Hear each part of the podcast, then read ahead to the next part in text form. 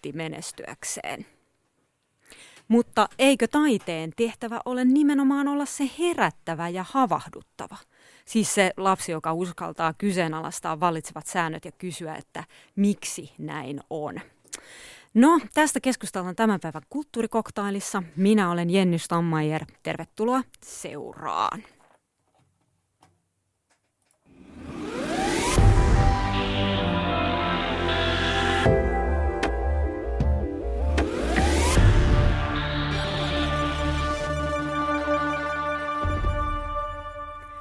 Hyssyttelyyn pakotettujen taiteilijoiden lisäksi puututaan toiseen epäkohtaan, nimittäin puhutaan Oscar-palkintojen valintaperusteista.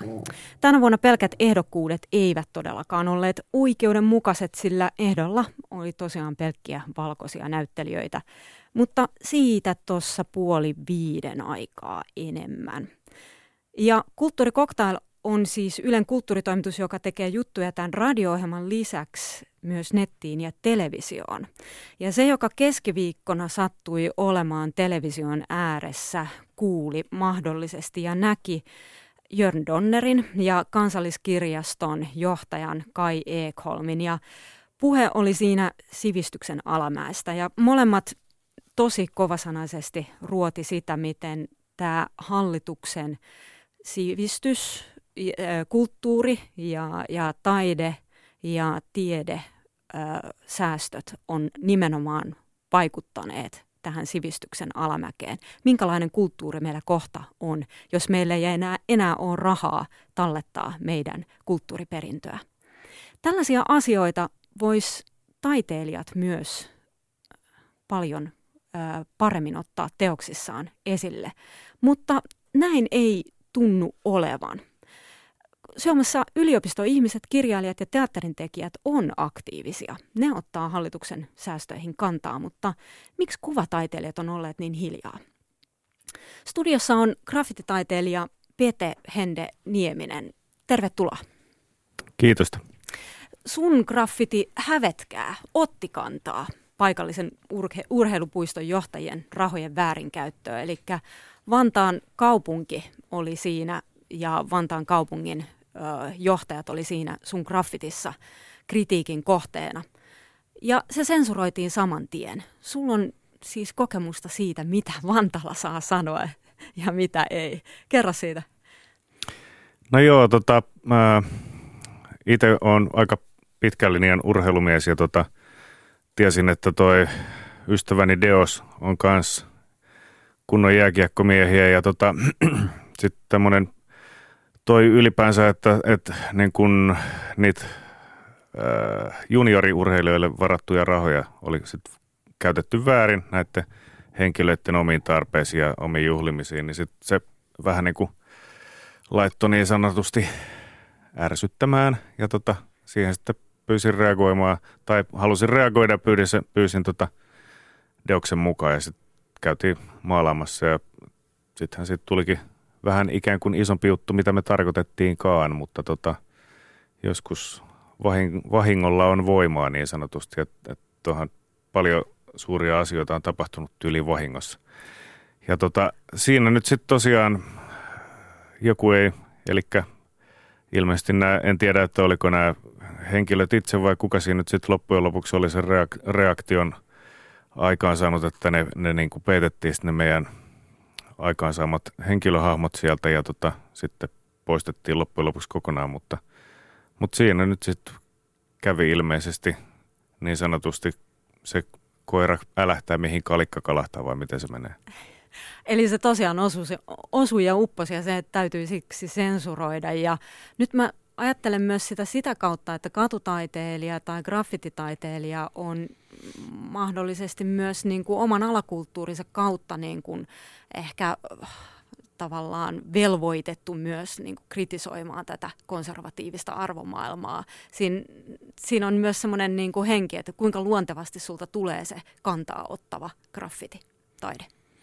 Ja, joo, tota, no en mä tiedä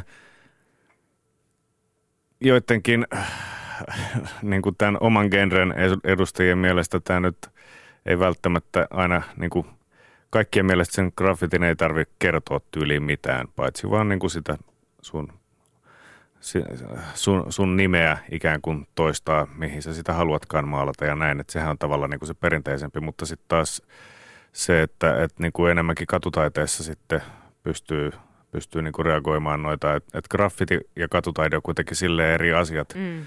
ja tota, mutta mulla ehkä enemmän se, se tavallaan niin kuin se väline on se, eli se spraymaali, mutta sitten taas ne mun ajatukset liikkuu monesti sitten enemmän tyyliin noissa pilapiirroshommissa Kari Suomalaisen ja Mauri Kunnaksen ja noiden jalanjäljistä tavallaan, että, että niin kuin on paljon, ikä, ihailen niin kuin heidän ää, keinojaan tuoda esille niitä ajatuksia, ikään kuin parantaa maailmaa niiden piirrosta ja semmoisten kautta.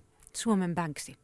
No, jotkut on näinkin sanonut, mutta sehän tekee salaa niitä juttuja. Mä teen omalla naamalla, että siinä on se ero. Mutta sitten taas se on just sen takia mä oon valinnut sen, että mä teen omalla naamalla, että mä voisin myöskin kertoa näistä asioista. Tervetuloa studioon valokuvataiteilija Sanni Seppo. Kiitos. Sä oot ollut järjestämässä poliittisen taiteen, poliittisen valokuvataiteen festivaalia, joka on tällä hetkellä Suomen valokuvataiteen museossa tuolla Kaapelitehtaalla. Minkälaisia kokemuksia sulla oli siitä, että, että kun sä katoit sitä määrää, mitä, mitä tuota materiaalia teille tähän näyttelyyn tuli, niin mitä taiteilija Suomessa saa sanoa? No oikeastaan, tota, oikeastaan toi on lähtenyt niinku ihan siitä, että mun mielestä suomalaiset valokuvataiteilijat ei sano yhtään mitään. Että mä en, ole, niinku, en ajattele, että siellä olisi hirveästi asioita, mistä noin yleisesti, siis tämä on tietysti hirveätä yleistystä ja kar- karkeustusta, josta, josta älkää loukkaantuko kollegat. Mutta että se on enemmän niin kuin sen, sen rooli on tullut semmoinen, että halutaan tehdä, tehdä esineitä, jotka myydään kalleilla, jolla on pieni editio, jonka hinnat on mieletöntä. Ja sitten tavallaan se valokuvataiteilijan status on siinä, että missä galleriassa sen, sen tota, teokset on ollut esillä tai missä valokuvamessuissa ja kuka sitä on ostanut. Että se on niin kuin se mainstream, mihin kaikki haluaa mukaan.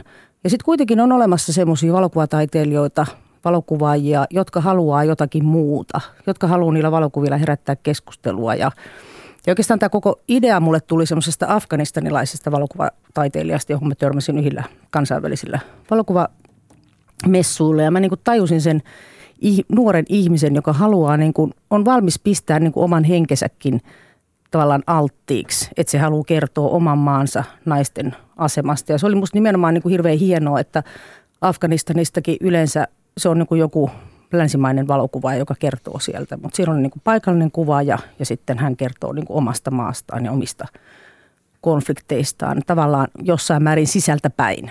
Ja tota, että nämä asiat niin kuin laukas sen ja sitten sen ajatuksen, että on pakko nostaa tätä suomalaista valokuvataidetta niin kuin muullekin keskustelufoorumille. Että yhtä lailla rinnan voi kulkea tämä, tämä, niin kuin tämä, tämä museosisustustaide mutta samalla lailla, samalla lailla niin kuin haluaisi siihen mainstreamiin niin kuin tämmöistä kantaa ottavaa. No miten sitten suomalainen valokuvataide kommentoi tämän hetken suomalaista pakolaiskriisiä, sitä miten Suomessa monikulttuurisuus onnistuu tai ei onnistu? No mä ajattelen, että esimerkiksi valokuva, isojen valokuvasarjojen tekeminen vie aika paljon aikaa. Että tuolla meidän, meidän tota tämänvuotisen näyttelyn teema on kotimaa ja siellä on muutamiakin teoksia, jotka kommentoi nimenomaan tämmöistä Suomessa, Suomessa olevaa, kuinka esimerkiksi Laura Böökin teokset, kuinka kongolaiset pakolaiset on sopeutunut Purasjärvelle ja tota, tai Katja Tähjän työt paperittomista ja karkotetuista kommentoi niin kuin hirveän akuutisesti tätä aikaa, mutta tuommoista niin kuin, tavallaan, mä ajattelen, että, että, että nimenomaan semmoisen valokuvataideteoksen ero semmoiseen niin kuin – journalistiseen reppariin tai sitten johonkin Instagram-kuvaan on se, että siihen usein niin kuin taiteilijan pitää syventyä siihen aiheeseen pitkällä ajalla. Että se ei ole välttämättä sitten semmoinen, niin kuin tämmöinen taidenäyttely on välttämättä semmoinen, jossa reagoidaan niin kuin hemmetin nopeasti. Tai se ei ole niin kuin se, se niin kuin paras mahdollinen tapa välttämättä, vaan että monet, monethan ongelmat, niin kuin tämä maahanmuuttajien kotoutuminen, kotouttaminen tai, tai koko pakolaiskriisi, ne on hirveän monimutkaisia asioita. Ei niihin ole olemassa niin yhtä vastausta ja yhtä kuvaa, millä sä voit näyttää tämän, tämän hyvän tai huonon. Mutta että meidän tämä poliittisen valokuvan festivaali, me, siellä on nyt, käykää ihmeessä katsomassa näyttelyä, joka on huhtikuun loppu ja meillä on runsaasti keskustelutilaisuuksia siinä, että tarkoitus on ollut koko ajan, että se on pelkästään niin kuin näyttelyfoorumi. Et lisäksi meillä tulee sitten semmoisia actioneita tuonne kadulle, jossa kommentoidaan niin kuin tämän päivän tämän päivän politiikkaa. Että me toimitaan nyt hirveän monella tavalla ja keskustelu on yksi foorumi just, että miten valokuva voi vaikuttaa, mitä se voi herättää. Mutta mä vedän vielä vähän niin kuin yhteen, että onko siis niin, että suurin osa suomalaisista valokuvataiteilijoista, jos ne ottaa kantaa, niin ne kuitenkin mieluummin ottaa kantaa johonkin muuhun kuin Suomen tämän hetken tilanteeseen, koska se on, se on hankalaa, se on haastavaa kääk. Siis kyllä, kyllä mä niin kuin sillä intuitiivisesti sanoisin noin. Että kyllä se näin on, että meidän on, on, on hirveän paljon helpompi kuvata ongelmia, jotka on kaukana, joihin on helppo sanoa niin kuin tavallaan se, kuka on oikeassa ja kuka on väärässä. Että semmoiset niin kuin tämän meidän yhteiskunnan, esimerkiksi näiden tämän kulttuuripolitiikan kritiikki tai joku muu, niin ne on, ne on niin kuin laajoja asioita, joihin, joihin sun täytyy niin kuin syventyä, jotka ei ole niin se, mediaseksikkäitä aiheita myöskään. Että hirveän olennaistahan se on myöskin sä voit tehdä jonkun prokkiksen jossain pienessä galleriassa, ja, mutta mut hirveän olennaista on se, että kirjoitetaanko siitä, tuleeko se esille. Että, että tota, ja ne on vaikeimpia kysymyksiä. Ne on vaikeimpia kysymyksiä ehdottomasti nämä tämän yhteiskunnan, mutta et ehkä semmoinen on hyvin, hyvin niin kuin rankasti hiipunut sellainen, sen tyyppinen valokuvataide, mitä oli niin kuin 70-luvulla, 80-luvulla. Niin, jolloin oli tällaisia sosiaalikriittisiä niin, kuvareportaaseja. Niin. No yksi, joka on aihetta ö, erityisen paljon ö, käsitellyt, on taiteilija Minna Henriksson. Ja aiheesta on siis ilmestynyt juuri tämmöinen pamflettikirja Taidetta ja politiikkaa tekemässä. Ja Minna Henriksson on yksi ö, sen kirjoittajista. Ja ö, mä soitin Minnalle ja kuunnellaan hänen teesejään. Isot taidelaitokset täällä.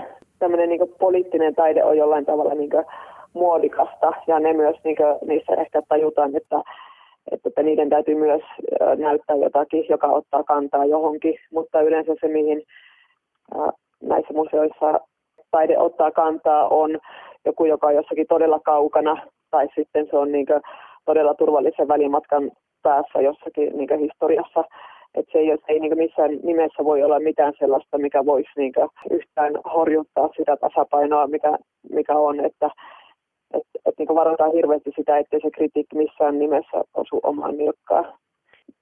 No esimerkiksi vaikka ei sallita sellaista, että, että kyseenalaistettaisiin jonkun taidelaitoksen historiaa ja vaikka niin liittyen johonkin niin vaikka natsihistoriaan tai, tai, tai tällaista vaan niin kuin, vaikka niin kuin, tulee mieleen nyt toi, toi Sibelius, näyt, siis nyt on ollut Sibelius juhlavuosi, niin on ollut hirveästi Sibelius-näyttelyitä ja, ja vaikka niin kuin, niiden kohdalla ei ole millään tavalla uskallettu edes puhua 30-40-luvusta, vaan se on niin kuin, suurin piirtein aina hypätty yli tai jollain tavalla niin kuin, esitetty tosi epämääräisesti.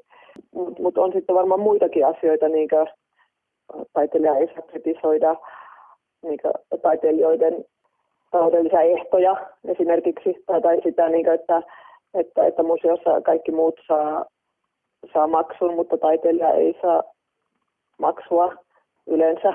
Ja, ja, ja niin kuin jotenkin mun mielestä taiteilijat on Suomessa ajettu tosi nurkkaan tavalla, että, että, että taiteilija joutuu maksamaan siitä, että pitää näyttelyn.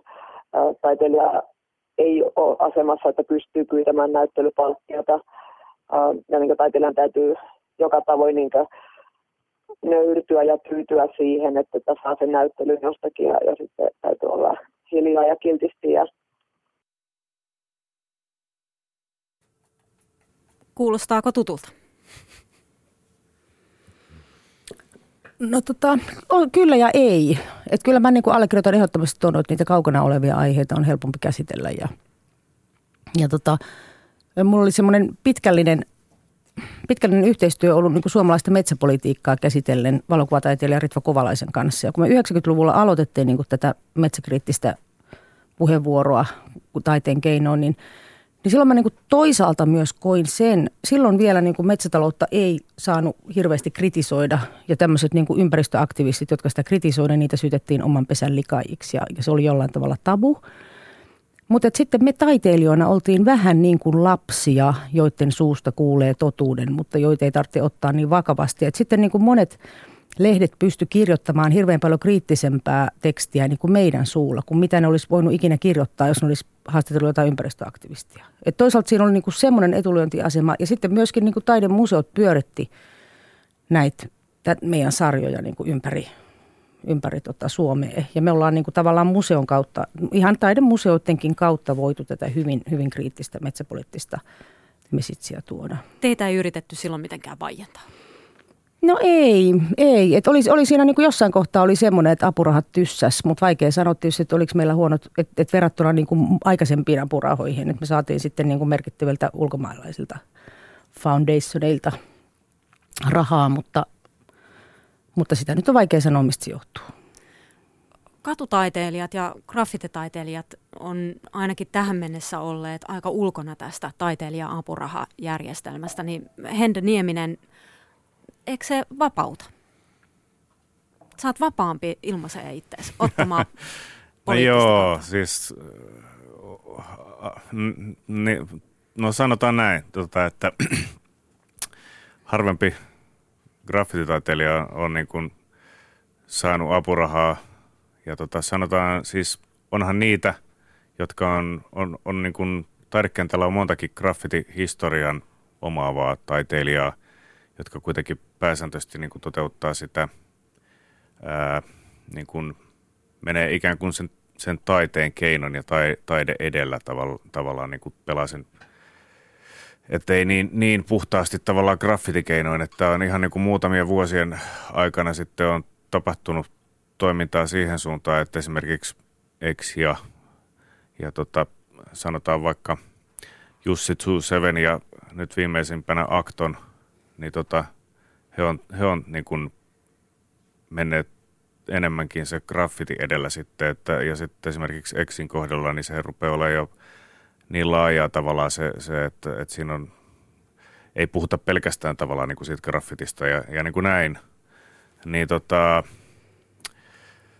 sillä tavalla niin kuin tätä ei varsinaisesti ole ehkä, ehkä niin kuin mietittykään, ja, ja koska maalari nyt maalaa tyyliin aina, että se on, se on niin kuin meillä ikään kuin se intohimo, että haluaa maalaa johonkin tonne ja sitten joku näkee sen ja, ja sitä semmoista niin kuin oman nimen toistamistahan se pitkälti on niin kuin alun perinkin graffitissa. Ja tota, mutta sitten on, on, on tavallaan niin kuin jotkut sanoo, että, että on niin kuin valtion apuraha siinä mielessä, että sitten sit kun on vaikka joku työtön tai, tai näin poispäin ja saa sitten sitä työttömyyskorvausta tai, tai niin poispäin, niin sitten sit silti maalaa, että se on niin kuin enemmänkin tavallaan niin kuin vakava vitsi, että on niin kuin valtion apuraha siihen maalaamiseen. että sillä tavalla. Kuunnellaan vielä yksi pätkä Minna Henrikssonin äh, selityksistä, tai siis äh, teorioista siitä, että mistä tämä johtuu, että, että meillä ei ole kantaa ottavaa taidetta mun mielestä, jos vaikka Saksassa, niin, niin kyllähän siellä on esimerkiksi niin vaikka kuvataide on osa sitä sellaista niin kuvataiteen puolellakin niin tuodaan esiin niitä historioita ja, ja niitä erilaisia historioita ja näitä tällaisia hiljennettyjen ja marginalisoitujen historioita. Niin, mutta mut taiteilijan asema on paljon parempi sillä tavalla, että taiteilijan ei tarvitse maksaa siitä, että että sä osallistut näyttelyyn tai että sä, oot, niin kuin, sä saat teoksia esille galleriaan, vaan sä saat sitten taiteilijapalkkion. Joo. Ja, ja siellä on myös taidemarkkinat ja, ja siellä niin se taiteilijan tulo muodostuu eri tavalla kuin täällä. Ja, ja täällä se on, niin kuin, um, se on hirveän harvojen käsissä sitten kuitenkin, että ja sitten mä en tiedä, että onko tämä niinkään totta, mutta sitten kuitenkin kentällä on ainakin sellainen käsitys, että että siellä on se yksi tai ne muutamat valtaapitäjät, jotka sitten päättää näistä apurahoista. Eli meidän on parempi olla niin hiljaa ja, ja, ja olla valittamatta ja esittää jotain, mikä on ehkä jollain tavalla pikkusen poliittisen näköistä, mutta sitten kuitenkin tarpeeksi abstraktia ja sellaista niin kuin, uh, epätarkkaa, että se ei varmastikaan osu kenenkään omaan nilkkaan. Sanni Seppo, sä oot valokuvataiteilija, niin pitääkö olla tarkkana, ketä miellyttää, että saisi apurahoja? No mä jotenkin ehkä elän, kun, kun, kun ajattelen olevani osittain sillä marginaalissa, että mulla on ollut niin hirveän tärkeitä niin kuin ne sisällöt, mitä mä teen. Että mä en ole sitä niin kuin välittänyt ja sitten mä olen saanut apurahoja ja ollut saamatta apurahoja ja sitten mä olen totuttanut itseni ja lapseni siihen, että eletään hyvin pienellä tuloilla. Että se on niin kuin ollut se tae. Että mä en ole riippuvainen, enkä mä koskaan haaveillut mistään niin kuin suuresta taloudellisesta menestymisestä taiteilijana. Että mä en ole niin kuin sikäli törmännyt siihen, mutta kyllä mä, niin kuin uskon, mä uskon, että se on niin kuin vähän semmoinen hegemonia, joka, joka on niin kuin valtaa, että, että ihmisten haaveena on nimenomaan, että sä niin kuin läpilyöt itsesi jollain tavalla niin kuin taide kentässä. Kilpailu on kovaa, apurahoja on vähän, paikkoja auringossa on tosi harvoille. Niin kyllähän sitä niin kuin väkisi helposti ruvetaan, ajatellaan olevan hirveän itsenäisiä niin kuin sen suhteen, että mitä tehdään, mitä tekee. Että jokainen taiteilijalla on ikään kuin oma jalanjälki. Mutta kyllähän ne vaikuttaa niin kuin ne trendit, mitkä on kulloinkin. Ja just tämä, tämä mitä Minna sanoi, että kannattaa olla niin kuin pikkusen poliittinen, mutta ei liian poliittinen. Että se on nyt muotia. Ja pikkusen kantaa ottava, mutta ei liian kantaa ottava. Ja, ja toisaalta sitten iso ongelma on se, että, että teoksia ja näyttelyitä pitää alkaa niin kuin aika nuorena jo, kun sä opiskelet, niin tuottaa ja sun pitäisi saada nimes jollain tavalla jo brändättyä. Ja niitä näyttelyitä pitää tuottaa niin kuin suhteellisen tiheesti. Että, ja sun pitää löytää ikään kuin se oma jalanjälki tai kädenjälki. Ja helposti sitten kopioidaan semmoisia malleja, mitkä menestyy. Että sellaisen niin kuin oikein poliittisen syvällisen taiteen tekeminen vaatii aikaa. Näyttelypalkkioista on ollut nyt puhetta, eli tota, niitä joutuu taiteilijat todellakin niin kuin oikein anelemaan. Minkälaisia kokemuksia sulla on tästä? No mä olen siis todella yllättynyt, jos mä saan jotain palkkioita. Mä oon niin kuin sen verran pitkään tehnyt näyttelyitä, että tämä on ihan uusi juttu. Se on niin kuin aivan tota, jo, jo ehkä niin kuin tur, ihan tyhmästikin alistunut, että, että näyttelyn pitäminen tarkoittaa sitä, että pitää olla niin kuin hemmetisti rahaa kasassa onhan se, niin kuin ihan, onhan se niin kuin noloa tämmöiselle sivistysvaltiolle. Mä soitin myös Kiasman johtaja Leevi Haapalalle, jolta kysyin, että onko hänen mielestään Suomessa poliittisesti kantaa ottavaa taidetta ja kuunnellaan mitä hän vastasi. No suhteellisen kilttejä, että, että paljon löytyy älykkäitä teoksia, jotka on monitasoisia ja, ja joista voi jäädä sitten huomioimatta se kriittisin kärki mutta että suhteellisen, suhteellisen äh, hyvin, hyvin koulutettuja ja hyvätapaisia taiteilijat on niin kuin välillä ollaan me museoihmisetkin, että tota, et ei mekään niin aina parikaadeilla ensimmäisenä, ensimmäisenä olla. Jos miettii taas Suomen apurahasysteemiä verrattuna moneen muuhun maahan ja sen toimivuutta, niin mä tiedän, eikö tämä tuota tarpeeksi kriittisyyttä tämä meidän taidemaailma, että onko, että takaisin heittokysymystä, onko asiat liian hyvin, että ei ole mitä kritisoida.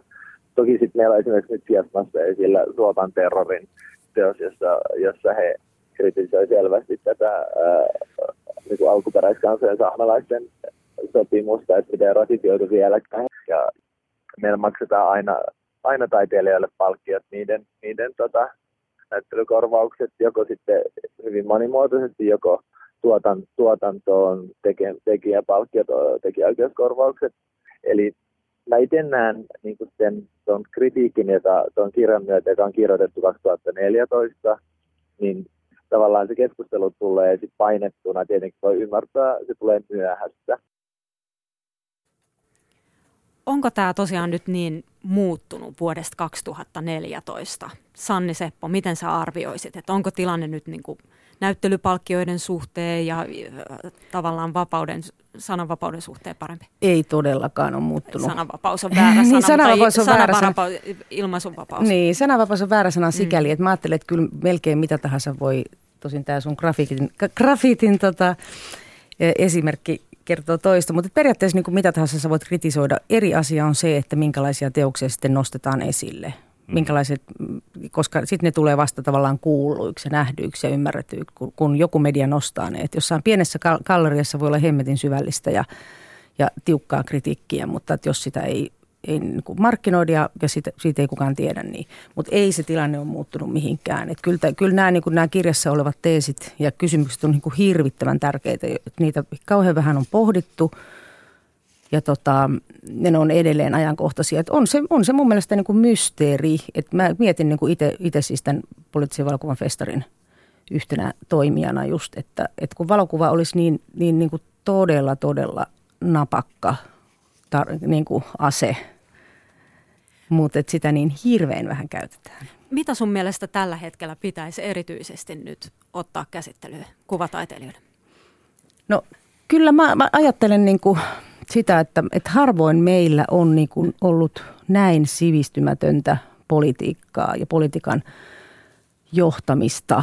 Että et jotenkin tuntuu aina, että et, et ei ole niin kuin tavallaan se, että on ollut konservatiiveja, on ollut keskustalaisia, on ollut vasemmistolaisia, niin joku sellainen ymmärrys, ymmärrys niin kuin sivistyksen ja kulttuurin ja tutkimuksen ja tieteen merkityksestä on ollut aina. Että onhan tämä niin kuin ihan, ihan niin kuin jotenkin täysin toisenlainen ajanjakso, jolloin vaan niin kuin rahaa, rahaa, rahaa, rahaa, eikä edes niin, kuin niin että jotain talouskasvua yritettäisiin rakentaa niin kuin joidenkin tutkimusten pohjalta, vaan joidenkin mutu höpinöiden pohjalta, että että on niin kuin Suomessa on tällä hetkellä mun mielestä nimenomaan tässä poliittisessa kulttuurissa olisi todella, todella paljon napautettavaa.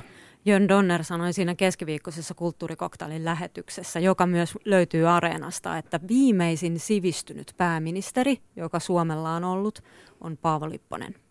Ja siitä taitaa nyt olla yli kymmenen vuotta aikaa, ellei ole ihan väärässä, kun hän oli pääministerinä. Että sen jälkeen on ollut Kataista ja Kiviniemeä ja Stubbia. Ja... Joo, jotenkin musta tuntuu, että sellaiset hirveän monet aivan itsestäänselvät arvot ollaan nyt romuttamassa.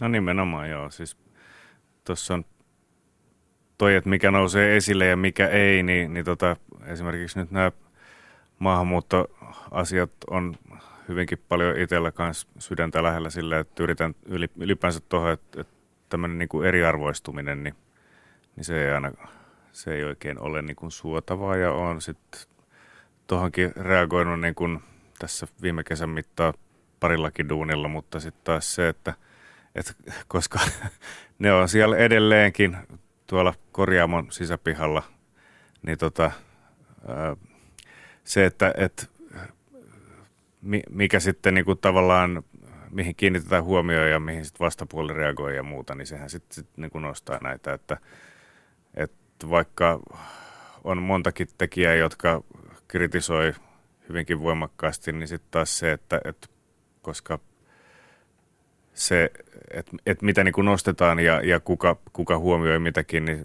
kyllä se aika pitkälti menee sitten taas niin kuin sattumankin kautta, että miten ne asiat sitten lähtee eteenpäin. Eli tässä on myös niin kuin syyttävää sormea mediaan päin, että mitä, mitä sitä media ymmärtää nostaa, koska nämä asiat on nyt, nyt tällä hetkellä niin monimutkaisia, että mitä sä Sanni Seppo sanoit myös siitä, että on niin kuin helpompi nähdä Afrikan ongelmat, Aasian ongelmat ja niin edespäin. Mm.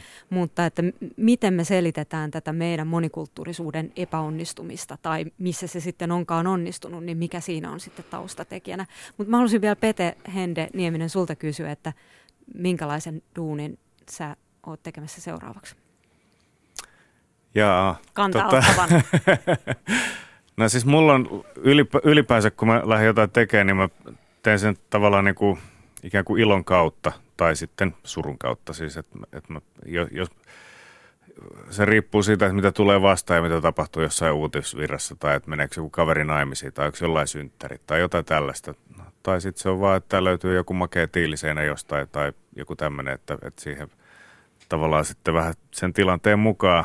Mutta tota, mut mun, mun toiminnassa niin mä en pyri niin kuin tietoisesti, mulla ei ole tavallaan se kärki se, että ketä mä nyt ärsyttäisin tai ketä mä nyt kritisoisin tai niin kuin näin, mutta sitten ajoittain senkin aika on, että, että tavallaan käytetään myös sitä sitten semmoista ikään kuin valtaa, minkä sitten itse ottaa ja mihin sen maalauksen sitten toteuttaa. Että. Mutta kuten sanottu, niin ilon kautta ja kohta tulee kesä ja pääsee maalaan. Mutta mut hei, itse asiassa mm. ää, seuraavaksi on Lauttasaaren sähinässä 6-8 työpaja, missä maalataan maalitussella ja Eli te tänään. teette pelkkää kantaa ottavaa taidetta? Tänään. No ehkä me voitaisiin ottaa semmoinen teema, kyllä. Sulusessiot sinne vaan Joo. Lauttasaareen. Et mikä, mikä ärsyttää, mikä on pielessä? Niin. Sitä se ei Lähdetään, mä lupaan, että nostan tämän kysymyksen siellä esiin tänään. Hienoa. Ja Suomen valokuvataiteen museossa on tiedossa seuraavien viikkojen aikana poliittisesta taiteesta myös keskustelutilaisuuksia. Sanni Seppo, sinäkin olet siellä mukana. Ja kiitoksia vieraille valokuvataiteilija Sanni Seppo ja katutaiteilija, graffititaiteilija Pete Hende Nieminen. Petestä löytyy muuten Marju Tervolan tekemä henkilökuvajuttu meidän nettisivulta ja myös tästä Katutaidemuseo Artsista löytyy juttua ja, ja katutaiteilijoiden omia kommentteja siitä, että miten katutaidetta tällä hetkellä arvostetaan ja miten sitä pitäisi arvostaa.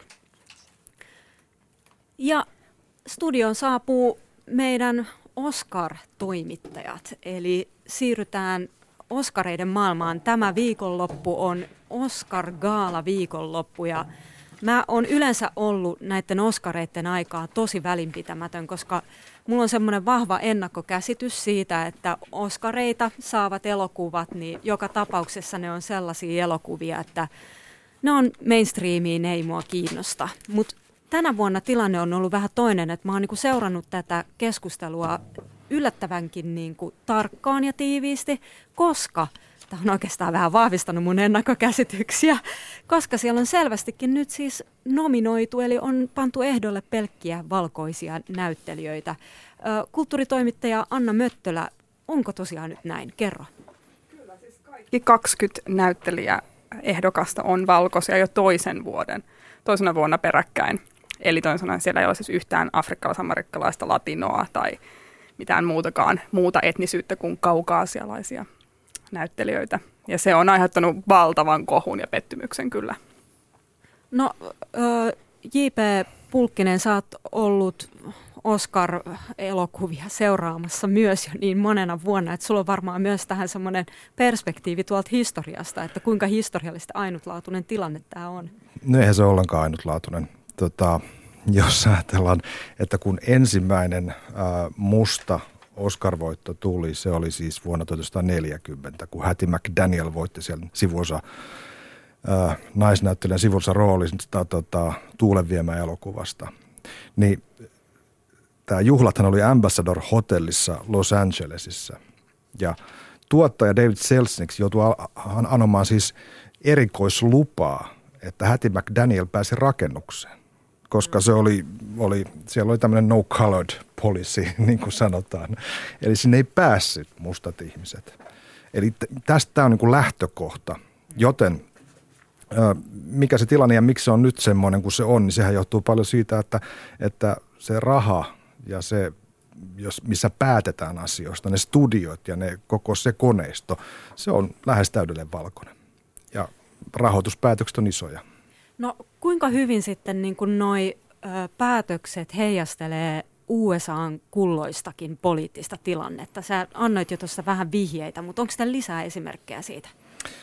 No, se heijastaa oikeastaan vain sitä, että valtaa pitävät tätä vastustaa muutosta. Sehän on niin kuin tämmöinen karkea yleistys, mitä siitä voisi sanoa. Mä voisin ottaa semmoisen esimerkin. Esimerkiksi, esimerkiksi Broke McMountin elokuvan kohdalla on niin kuin aika hauska tämmöinen esimerkki tuolta kymmenen vuoden takaa, jossa kyseessä oli leffa, jossa siis kaksi miestä rakastuu toisiinsa, on, on hevoset ja cowboy-hatut ja niin poispäin, ja tätä, se on sikäli oikein hauska. Mutta se toi koko gay-asian ikään kuin tällainen mainstreamiin. Se oli suunnattoman menestynyt elokuva, ja elokuva sai kahdeksan Oscar-ehdokkuutta. Ja kirjailija Annie Prue, joka, jonka novellista tämä leffa tehtiin, niin hän oli siellä Oscar Gaalassa ja hän kirjoitti sitä pienen jutun, jossa hän kertoo heti, että hän oli siinä menossa sisään. Niin siellä oli, siellä oli jengi siellä tota, aidan takana ja niillä oli homovastaisia kylttejä saattoi olla tyttö, poika, lippiksiäkin, en tiedä, kun en ollut paikalla. Mutta anyway, tota, stereotyyppisiä kuvia miehistä ja naisista, niin kuin kaikki kunnon ihmiset haluaa pitää yllä. No, aito avioliitto. Joo, aito avioliitto ja vastaavat asiat. No se voitti kolme Oscaria, muun muassa parhaan ohjauksen Oscarin. Ja siihen saakka vielä niin oli yleensä semmoinen automaatio melkein, että parhaan elokuvan Oscar tulee myöskin sille, joka on voittanut parhaan ohjauksen Oscarin. Eli vain kolme kertaa aiemmin Oscarien historiassa oli tapahtunut toisella tavalla. No, tästä tulikin se neljäs kerta. Koska tämä valkoinen, konservatiivinen äh, Oscar tai elokuva-akatemia, sen valkohapsiset ukkelit sieltä tota, niin kuin päätti, että tässä pannaan stoppi. Ja palkittiin Crash, joka on keskinkertainen melodraama oikeastaan siitä, että kuinka hän, tota, Ankara on elämä Los Angelesissa. Ja, ja tuota, mutta, Bru just, Bru, mutta se oli heteronormatiivinen. Niin, se oli hyvin heteronormatiivinen juttu. Ja, ja, ja Bru siinä kirjoitti just tässä jutussa, että kuinka akatemian äänestäjäkunnasta näistä niin kuin suuri osa näistä asuu siellä Los Angelesin alueella. On tämmöistä valkohapsista väkeä siellä porttien takana vailla mitään kosketusta tähän niin kuin jakautuneeseen yhteiskuntaan. Ja he päättää, mitkä elokuvat on parhaita. Ja tänä vuonna siis, jos tätä seksuaalivähemmistöteemaa jatkaa, niin Carol, joka olisi ehdottomasti ansainnut siis kaikilla ansioilla parhaan elokuvan ehdokkuuden ja parhaan ohjaajan ehdokkuuden ei ole. Siis se on kahden naisen rakkaustarina, se ei ole ehdolla parhaan elokuvaksi. Ja sitten tosiaan tänä vuonna oli aika montakin tämmöistä mustaa elokuvaa, mitä olisi voitu valita, vaikka Straight Outta Compton, jos olisi haluttu vähän yleisömenestystä, tai Creed, josta siis ainut ehdokkuus tuli valkoiselle Sylvester Stallonelle ihan toki ansaitusti, mutta kun siinä olisi ollut muusta ohjaaja ja muusta miespääosa, niin tässä olisi voinut, että kyllä se ei ole enää sattumia.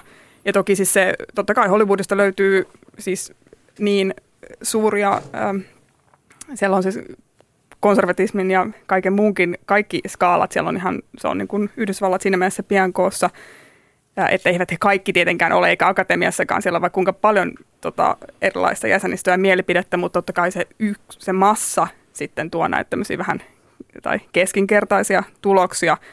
Ja kerran he eivät vaan tunnu näkevän näitä elokuvia ja tekijöitä, joita voisi muita kuin, kuin tota, valkoisia tuoda erilaisia. Kysehän ei todellakaan ole vaan siis afrikkalais-amerikkalaista näyttelijöistä ja tekijöistä, vaan itse asiassa paljon esimerkiksi vielä afrikkalais-amerikkalaisia elokuvan tekijöitä huonommin pärjää latino-yhteisö, joka sen sijaan on itse asiassa jo mun mielestä afrikkalais-amerikkalaista mm, yhteisöä suurempi vähemmistö. Heillä on todella vähän voittoa ja todella vähän ehdokkuuksia koskaan, että, että siis tämä on, niin kuin, tämä on jatkuvaa ja totta kai se kertoo myös siitä, että tosiaan niin kuin JP sanoi, niin elokuvassa liikkuu hirveän isot rahat ja se on myös todella hitaasti liikkuva ala. Eli siinä ne päätökset on tehty tuonne vuoteen 2025 vähintään, että mitä aiotaan tehdä isoilla studioilla.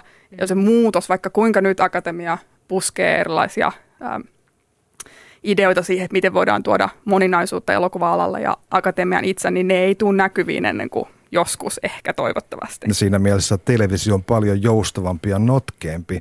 Ja sen takia elokuvissa usein, tai anteeksi TV-sarjoissa löytyy mielenkiintoisempia ja sanotaanko kolmiulotteisempia hahmoja, sellaisia, jotka jää elämään.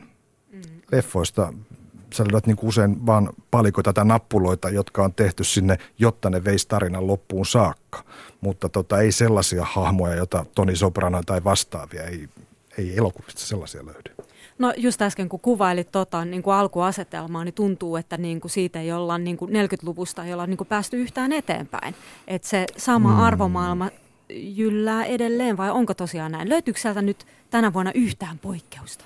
No kyllähän sieltä, jos ajatellaan näitä isoja kategorioita, tai siis vaikka parhaan elokuvan kategoriaa, niin tota, no, ne tekijät on tietysti hyvin valkoisia ja, ja tarinat on aika miehisiä, niin kuin Hollywoodissa yleensä, mutta ehkä siihen on kyllä tulos katsoa sitä, ketä on nyt ehdolla, niin naisia on nyt enemmän, myös niin kuin muissa kategorioissa kuin siis naisnäyttelijäehdokkaina, eli, eli on käsikirjoittajaa, on jopa yksi tuottaja taitaa olla, mm. ää, jopa erikoistehosteissa on yksi, yksi nainen, ää, että tätä ehkä, ja sitä onkin nyt puhuttu monta vuotta, että siinä ehkä näkyy sellaista pientä positiivista liikehdintää, vaikka juuri tuli kyllä taas yksi uusi tutkimus, mikä kertoo todella tylsy, tyljä lukuja siitä, kuinka vähän naisia on ohjaajina ja, te- ja muina tekijöinä isommissa leffoissa – mutta tota, eipä siellä nyt ehkä ihan hirveästi ole sellaista niin kuin... Yllättikö joku sut, että tämä, no tääpä. Jäi vai pääs? Ei siis, ehkä se, että se Room, joka on aika sillä tavalla pieni elokuva, niin se, se ehkä, että siihen olisi voinut tulla joku, joku muukin, ehkä just, just tota Straight Outta Compton tai jopa Star Wars, jolle luvattiin tälle uusimmalle episodille, niin jossain vaiheessa ehdokkuuksia. Ja se Roomhan kertoo kidnapatusta naisesta ja tämän pojasta. Kyllä, se on tarina. tosi voimakas ja tosi hieno elokuva. Se on ahdistava. Se on ahdistavakin, mutta se on myös hirveän elämäntäyteinen ja, ja rakkauden täyteinen. Uh, mutta se on toki, toki se on ansaitusti siellä, siellä mutta se ehkä, ehkä yllätti. Ja tässähän aina tämä, että kun niitä nyt voi olla nykyisten sääntöjen mukaan parhaan elokuvan kategoriassa ehdokkaita, oliko viidestä kymmeneen, niin se, että miksi ne nyt ei sit laittanut sinne sitä vielä kahta muuta, kun niitä on nyt kahdeksan, että olisi ehkä saatu jotain vähän väriä mukaan. J.P. Pulkkinen, mikä sua yllätti, että ai tämä pääski, että siellä oli niin jotain No, no tuota, en mä oikeastaan kauhean yllättynyt. Nämä, nämä seurasi aika, aika hyvin sitä, mitä tota, oli povattu. Mutta kyllä mun täytyy sanoa, että kyllähän tässä niin kuin esimerkiksi parhaan elokuvan Oscarin listalla kahdeksasta elokuvasta, niin jotka, ne jotka mä oon nähnyt, yksi, kaksi, kolme, neljä, viisi, kuusi, niin kyllä mä pidin kaikista. Oikeastaan vähiten mä pidin siitä, joka on suosikki monassa, tämä Revenant, Sama joka, on, joka on ihan komea juttu, mutta mutta kaksi ja puoli tuntia katsoa, kun Leonardo DiCaprio raahautuu eteenpäin kynsiänsä varassa, niin se on, se on aika raskasta touhua, vaikka kuvat olisi kuinka kauniita. Mutta tarina, tarina on aika merkityksetön kostotarina. Luontokuvauksena kyllä Boinsit Emanuel Lubetskille, mutta esimerkiksi Spotlight – aivan, aivan upea draama, hieno kaari. Se on näistä leffoista kenties täyteläisen ikään kuin sen sisältönsä ja merkityksensä puolesta. Siinä on hieno casting, upeat näyttelijät. Tai vaikka tuota Brooklyn, joka on oikein upea, lämminhenkinen nyhkyleffa. Saoirse Ronan on, on niin kuin puhuu sitä Irlanti, Irlannin englantia niin, tota, niin upeasti, että tota, kyllä siinä tulee tippa, tippa linssiin.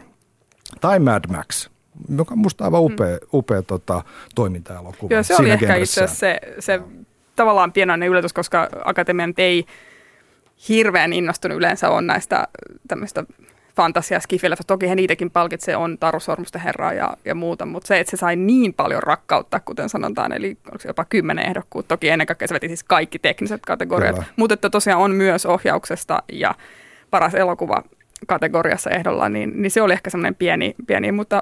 Mutta siis miksei Charles pas, Theron, Theron saanut mitään, niin, sekin, siis että miksi se, kyllä, joo, että miksi, miksi sitä ei sitten sinne tuotu. No mutta tähän yhteyteen onkin hyvä sitten kerrata niitä leffoja, mitkä te niin kuin, olisitte ehdottomasti halunnut olla, että, että ne olisi ollut siellä mukana. Ja vähän niin kuin perusteluja ja analyysiä siitä, että minkä takia, että mikä niissä hiertää ja miksi ne on liian arveluttavia, että ne ei kelpaa ehdokkaiksi. Esimerkiksi Straight Outta Compton. Miksi? Se oli toimiva, se oli hyvä. Sitten se paljasti vielä, niin kuin, uh, no se kertoi tietysti yhden version hip-hopin uh, juurista, mutta, mutta silti se oli niin kuin, se oli hyvä. Mä voin kertoa, mä voin kertoa yhden storin tuosta, tota, nimittäin Washington Postin toimittaja Drew Howell, joka on aika paljon kirjoittanut tästä Oscar So White-jutusta ja twiitannut siitä. Olen itsekin niitä, niitä retviitannut tuolla, koska ne on niin hyviä. Niin tota, hän siterasi ohjaaja Rod Lurieita, joka on akatemian jäsen. Lurie oli jossain Hollywoodissa osunut kahvilaan, jossa oli muita tällaisia seitsemänkymppisiä valkohapsisia akatemian jäseniä. Ja, ja sitten tuli semmoista väkeä, joka vastaa hyvin sitä akatemian jakaumaa. No, äh, kaikki sanoi, että, että tota, heitä ei yhtään kiinnostunut katsoa tätä Straight Outta Comptonia, että, tota, että se ei, niin kuin, ei ne viittinyt katsoa sitä, että se ei niin kuin kuulu heille. No yksi sitten ilmaisi, että hän oli, hän oli sen kyllä kattonut, mutta, mutta äh, se on liian, liian kova mulle, että en, mä, mä jätin kesken. Tä, tällaisen menee. Nämä on ihmisiä. Ne ei edes kattonut. Ei, Tämähän on ei. se suurin itse asiassa haaste tässä Oscar-kampanjassa, saada ne ihmiset katsomaan se sun leffa. Et se, se on se iso juttu mulla olisi ehkä, mä olisin ollut todella iloinen, mutta hyvin yllättynyt, jos Akatemia olisi nostanut Inside Out animaatioelokuvan, joka oli mulle ehkä viime vuoden paras elokuva, ainakin melkein. Se Osana sanoi ehdottomasti siis parhaan elokuvan ehdokkuuden myös. Se varmasti voittaa parhaan animaatioelokuvan palkinnon, mutta se olisi ansainnut enemmänkin. ja sitten tosiaan, niin kuin sanoin, Carol. Ja sitten tässä on aina tämä, että siis ne Oscarithan ovat täysin avoinna myös vieras, muille mm, vieraskielisille mm. elokuville muussakin kategoriassa kuin vieraskielisen elokuvan kategoriassa, mutta hyvin harvoin niitä näkyy. Siellä on muuta, muutamia tuolla. siis tyyliin niin kuin pari Bergmanin, leff, mm. Bergmanin leffaa, tai niin kuin esimerkiksi Haneken Amour oli, oli, oli taanoin ehdokkaana. Mutta tämä on vaikeaa. Esimerkiksi Jacques Audiardin Depan olisi musta hyvin voinut päästä sinne, niin kuin hänen aikaisemmatkin leffansa, mutta mutta tämä on, tämä on niin kuin sanottu harvinaista. Onko tässä niin taas syynä sitten se, että niitä ei jakseta katsoa, koska pitää lukea niitä subtitleita? No siinä voi olla tämä ja, ja tota, sitten taas, koska siis Oscarissa on hyvin paljon kyse, totta kai siellä palkitaan oikein kelpoja elokuvia ja, ja ne on hyviä leffoja. Ää, mutta siis siinä, että voitat sen palkinnon päästä ehdolle, on ihan hirveän paljon kyse siitä kampanjoinnista. Niin taas näillä niin kuin ulkomailta tulevilla leffoilla, vaikka ne täyttäisikin ne vaatimukset, että ne olisi näytetty oikein, siis niillä olisi ollut levitys ja muuta, niin ei niillä ole takanaan semmoista kampanjaa ja, mm. ja mainoskoneistoa, joka toisi ne huomioon. Klaus Häröltä voi kysyä tästä asiasta, mä luulen. Mutta tota, vielä nostasin, no mäkin haluan mainita Carolin, koska sekin oli mun suosikin kyllä viime vuoden elokuvista. Se on niin upea täyteläinen juttu. Mutta sitten on yksi vielä, mikä on oma tapauksensa, Beasts, Beasts of No Nation, jonka kaikki, joilla on Netflix, voi mennä katsomaan vaikka heti. Se on upea, upea leffa Afrikasta, jossa, jossa Idris Elban esittämä tämmöinen upseerismies palkkaa tai haali alleen tällaista lapsiarmeijaa. Siellä on sisällissota jossain maassa, mä en tiedä, onko tätä nimetty koko maata, mutta se on, se on komea leffa ja Idris Elba sai siitä lukuisia palkintoja, mutta jotenkin käsittämättömästi ei päässyt ehdolle tässä, eikä koko leffa päässyt myöskään mihinkään ehdolle. Ja epäillään, että syynä on se, että, että kyseessä on Netflixin Nimenomaan, tuottama juttu. Ja, joka kauhistuttaa siis kyllä, siis Hollywoodin isoja studioita. Eli tämmöinen striimauspalvelu hoitaa niin kuin ensi illan yhtä aikaa Valkokankaalle ja Netflixiin, joka ikään kuin rikkoo semmoista jotain kirjoittamatonta sääntöä, että ei näin pitäisi tulla, että älkää astuko me varpaille. Mutta tämähän tarkoittaa sitä, että, että selkeästi tuossa on niin tapahtumassa joku murros ja muutos. Että tämä on varmaan nyt niitä ensimmäisiä, Kyllä. siis tämä uh, Beasts of No Nation. Ja, mutta ensi vuonna niitä tulee olla varmasti lisää. Siis kyllähän tämä sitä mukaan, kun, kun näiden striimauspalvelujen Netflixin ja Amazonin ja muiden tota, resurssit kasvaa, niin kuin väistämättä tapahtuu, koska, koska heillä tulee jatkuvasti lisää maita ja lisää resursseja. He tuottaa TV-sarjoja hirveän isolla budjetilla, niin miksei leffojakin tuottaisi? Siellähän on nyt siis jo dokumenttielokuvan kategoriassa kaksi Netflixin leffaa. Niinpä.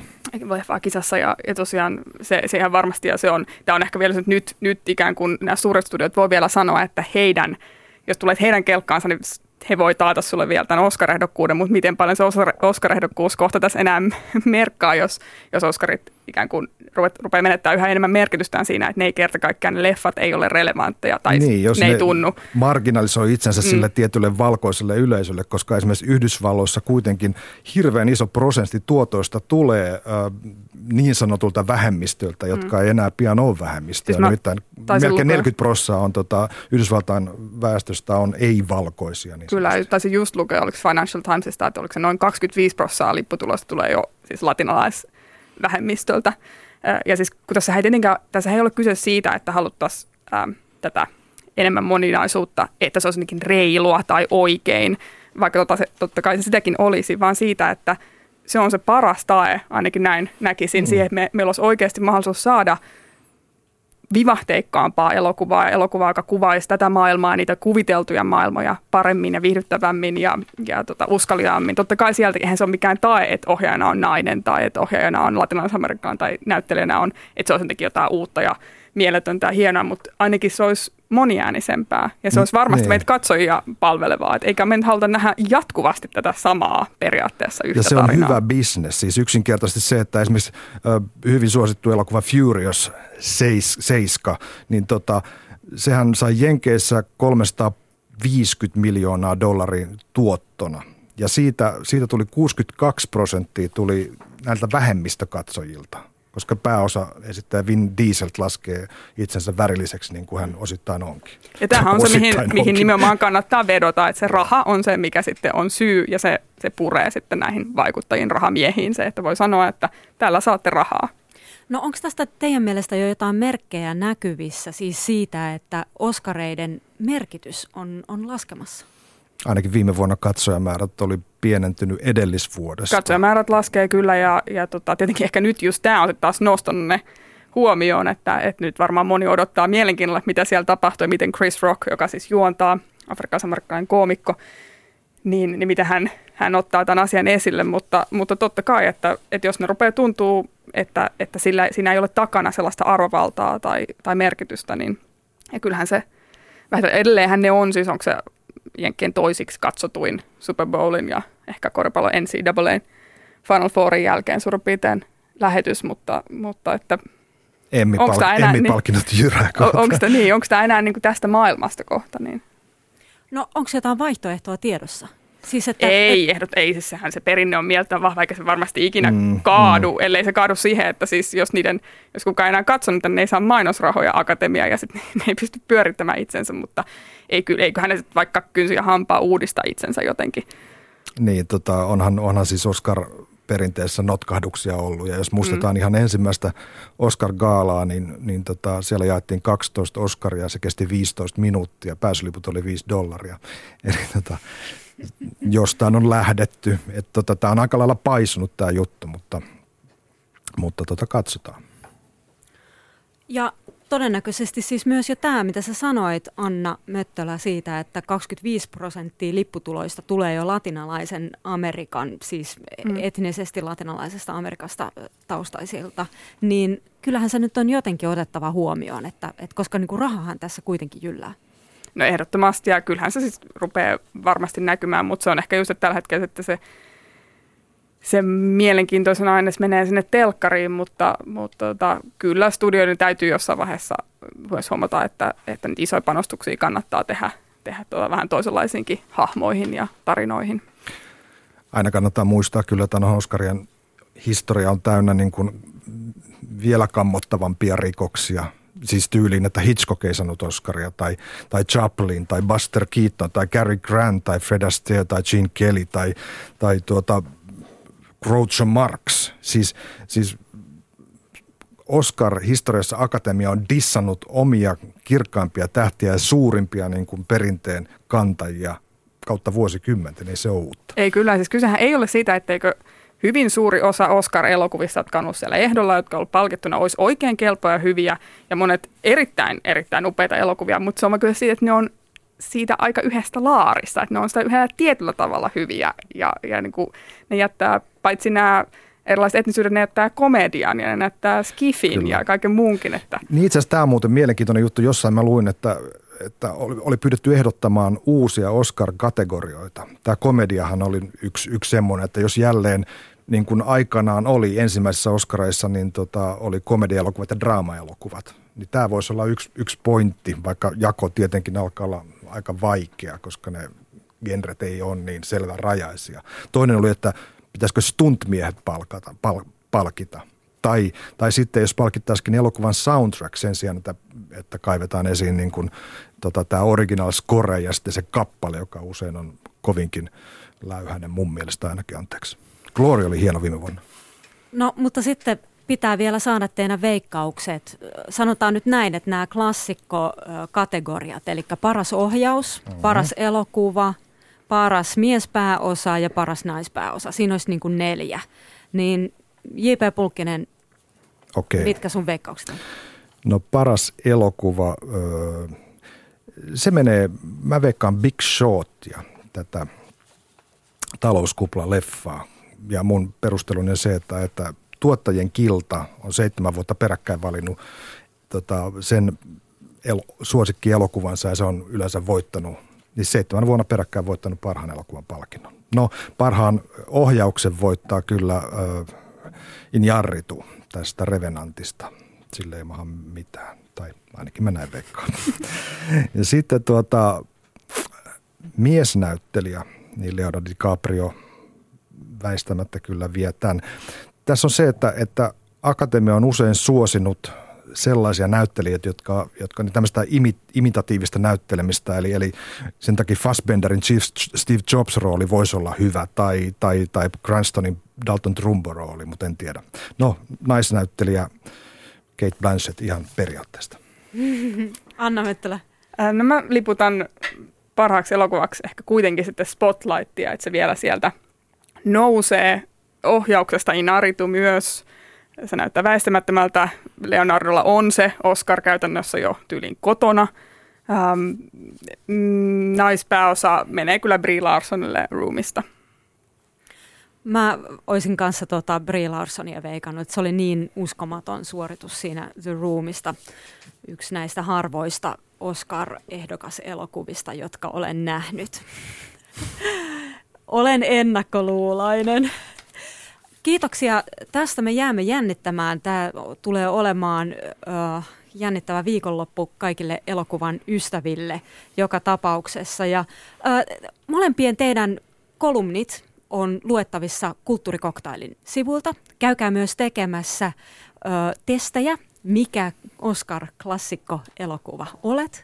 Ja toinen testi oli ylipäätänsä näistä Oscar-gaalojen. Se on tosi vaikea. minä ja Anna ollaan saatu täydet pisteet siitä. Olette tekijöitä. Kyllä. Kiitoksia ja Kulttuurikoktailissa on nettisivulla myös muutakin tarjontaa, eli tota, katutaide on nyt tällä hetkellä esillä. Me etsitään katutaiteen parhaimmistoa, eli käy merkkaamassa Google-karttaan katutaiteen parhaimmistoa. Se on kaikille avoin kartta ja sieltä löytyy muun muassa Hende Niemisen, Maikki Rantalan, Marko Saarelaisen ja Salla Ikosen parhaimpia katutaidekohteita ja sen avulla voit viettää oikeastaan kokonaisen katutaidefestari viikonlopun ja samalla voit lisätä sinne omia katutaidekohteita. Pete Hende Niemisestä on ö, henkilökuvajuttu ja katutaide Museo Artsista.